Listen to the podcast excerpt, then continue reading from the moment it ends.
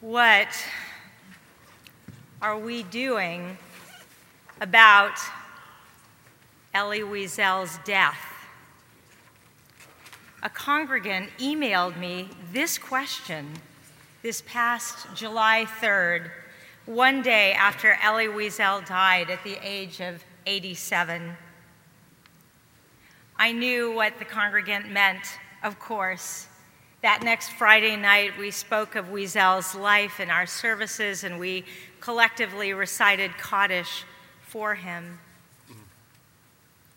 Elie Wiesel was such a giant of a man. His entire life an unexpected gift when, remarkably, he did not perish in the Holocaust. His death reminds us that in this next decade, there will be virtually no survivors who are able to tell their story. My favorite of so many tributes came from Rabbi Jonathan Sachs. Of Wiesel's passing, Sachs said simply, "Elie Wiesel was a great survivor, a great Jew." Wiesel was the survivor par excellence.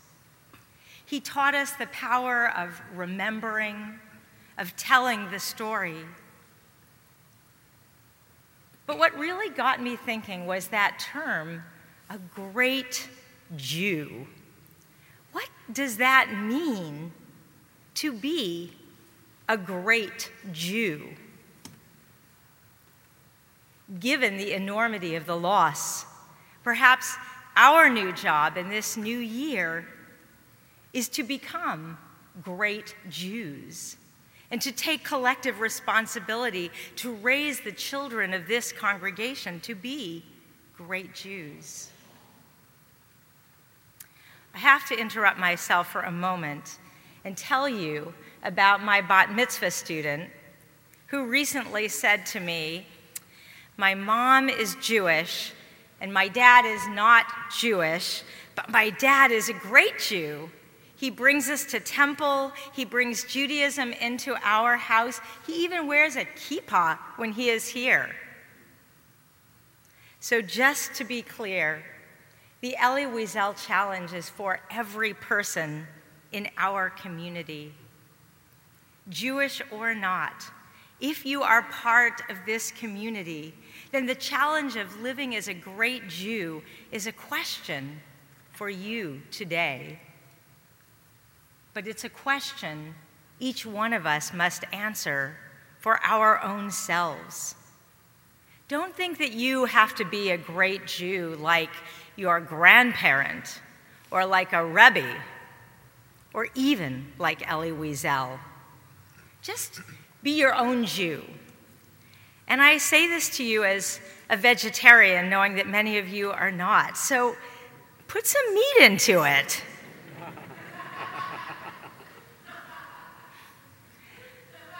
Of course, you don't have to.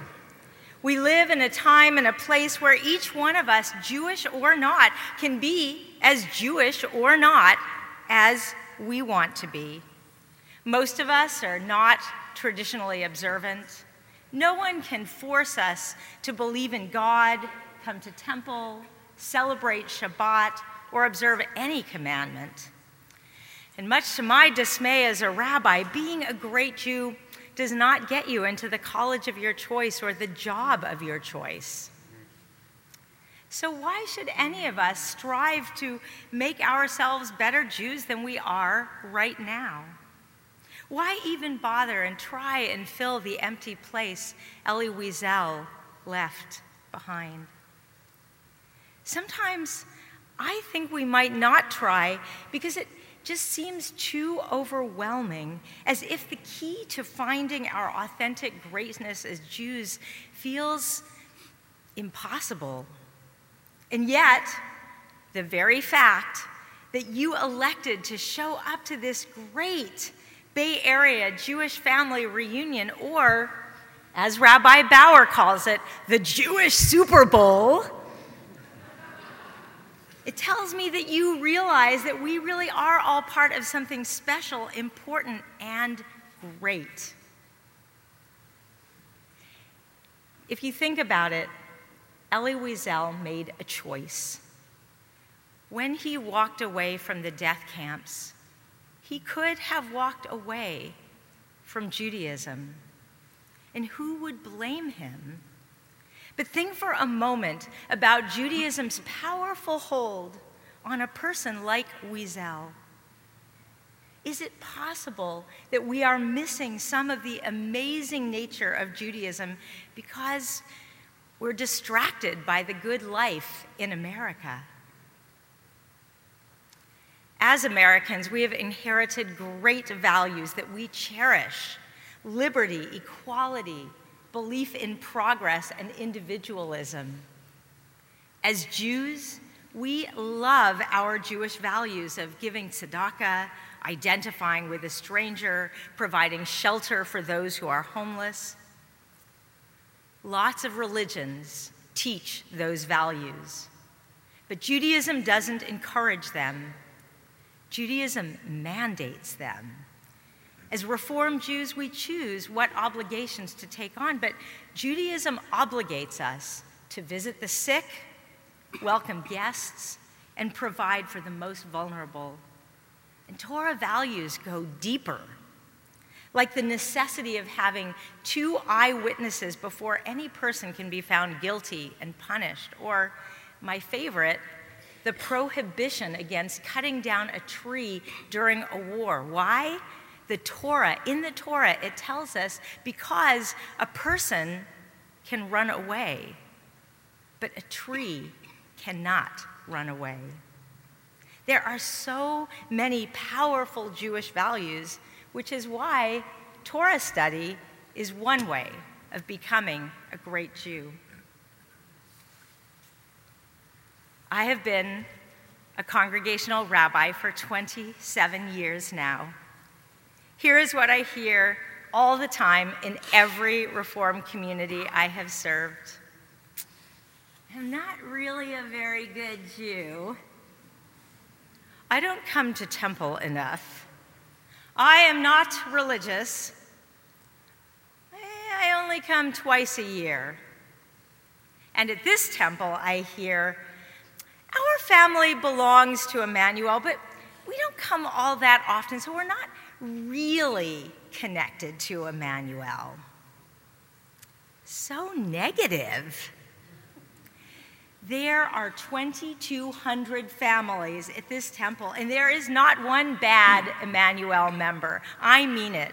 If you are sitting here in this sanctuary right now, in our book, you are the best congregant. You showed up. We love you. The problem of how we see our own Jewish selves and our Jewish aspirations arises when we look through that lens of negativity. I'm not religious. I don't believe in God. I'm too busy to be more Jewish.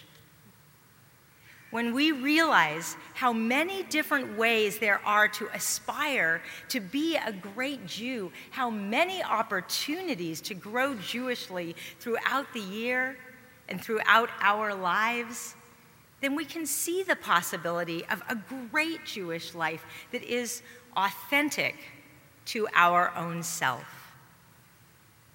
The key is to think about becoming a great Jew as a lifelong aspiration, and to know that choosing a deeper Jewish life yields tremendous rewards. For me, I grew up in a home rife with physical and mental illness, but we lit Shabbat candles, went to temple, we did religious school religiously through twelfth grade, I realized that striving to be great Jews at home and temple had a powerful impact on our otherwise sad situation. When I look back, my memories are so happy because of how great our parents made our Judaism for themselves and for us, daily Jewish practice enabled our family to transcend the misery of those illnesses. Elie Wiesel was a great survivor. He was a great Jew, and he was an optimist. He once said, "If I have problems with God, why should I blame the Sabbath?"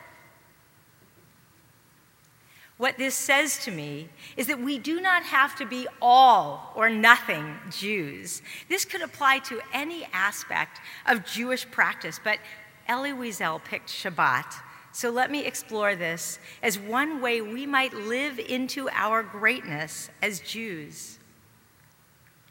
Elie Wiesel challenges us to realize the value of a Shabbat practice in spite of doubts about God, services, or religion. Put starkly, if a man who could survive the death camps could develop his own Shabbat practice, well, maybe we can, too. Shabbat, a day of rest, a good meal, being with people that we love, a walk or bike ride in nature, singing as a community, powering down our devices, napping. There is nothing so sweet as a great Shabbat. That is why Emmanuel is launching a year of Shabbat for our entire community. Shabbat is not an activity. It is a radical organizing life principle. Shabbat reminds us we are not God. We cannot do it all. After a real Shabbat of joy, where we check out from life's craziness, we are energized to make the world better. That's exactly why you can walk out into our courtyard today and find options for coming together as an Emmanuel community to make a positive difference in this community. Start by lighting Shabbat candles. You can light them at home or here at Temple. You can light them at the traditional lighting time or at five p.m. with your children or at nine p.m. when you get home from work. It can be magical to light Shabbat candles all by yourself, romantic to light them with your partner. You can bring Shabbat candles to restaurants and on vacation. A young adult in our congregation showed me, and I want to show you, this really cool Shabbat travel kit. It's perfect for every occasion. This coming year, we will make it easier than ever to partake of these hidden treasures of Judaism. More than Israel has kept the Sabbath, the Sabbath has kept Israel, said Achad Ha'am, and his words speak to us today. Shabbat is a gift for every Jewish person and household, regardless of your level of observance or belief in God or interfaith family status. Author Judith Shulevitz writes, "What the Sabbath does to foster such social solidarity is simple. The Sabbath coordinates non-work time. It makes people stop working not only for twenty-five hours a week, but for the same twenty-five hours a week. When people share their non-work time, when they look up from their chores or computers or smartphones and start to look at one another, when they see what they see, his family members, neighbors, and co-religionists. What they don't see is bosses or customers or service personnel." You came here today in the middle of a work week on this Sabbath of Sabbaths, but weekly Shabbat is easier. Services are one hour long for starters, and sermons are shorter. Plus, we get to eat. A vibrant musical service, often blessed by both cantors, a thought-provoking rabbi's devar. We in at six, out at seven. We have a monthly seven thirty service now for those who can't get here at six, and a five thirty service for families with young children. We continue to have a monthly contemplative service the first Friday of every month right here in this sanctuary. If you can't come every week, come once a month. Try coming by taxi, Silver Ride, Uber, or Lyft. It will change your life. Last year, I asked you to look up, get your nose off of your screen, and see the racial injustice around us. It's still there. Today, I hope you will sign up in our courtyard at the Tzedek Expo to be part of Emmanuel's communal tikkun efforts. But now, I ask you to look up and take note of this powerful, authentic, spiritual, beautiful, gorgeous Judaism that is our inheritance. So many ways to live into that greatness, to live into our greatness. We don't have Elie Wiesel, but we do have each one of you. And you have Judaism. It's yours. So in memory of Elie Wiesel, and in honor of that great man, just ask yourself, what am I doing about Elie Wiesel's death? Yentiff.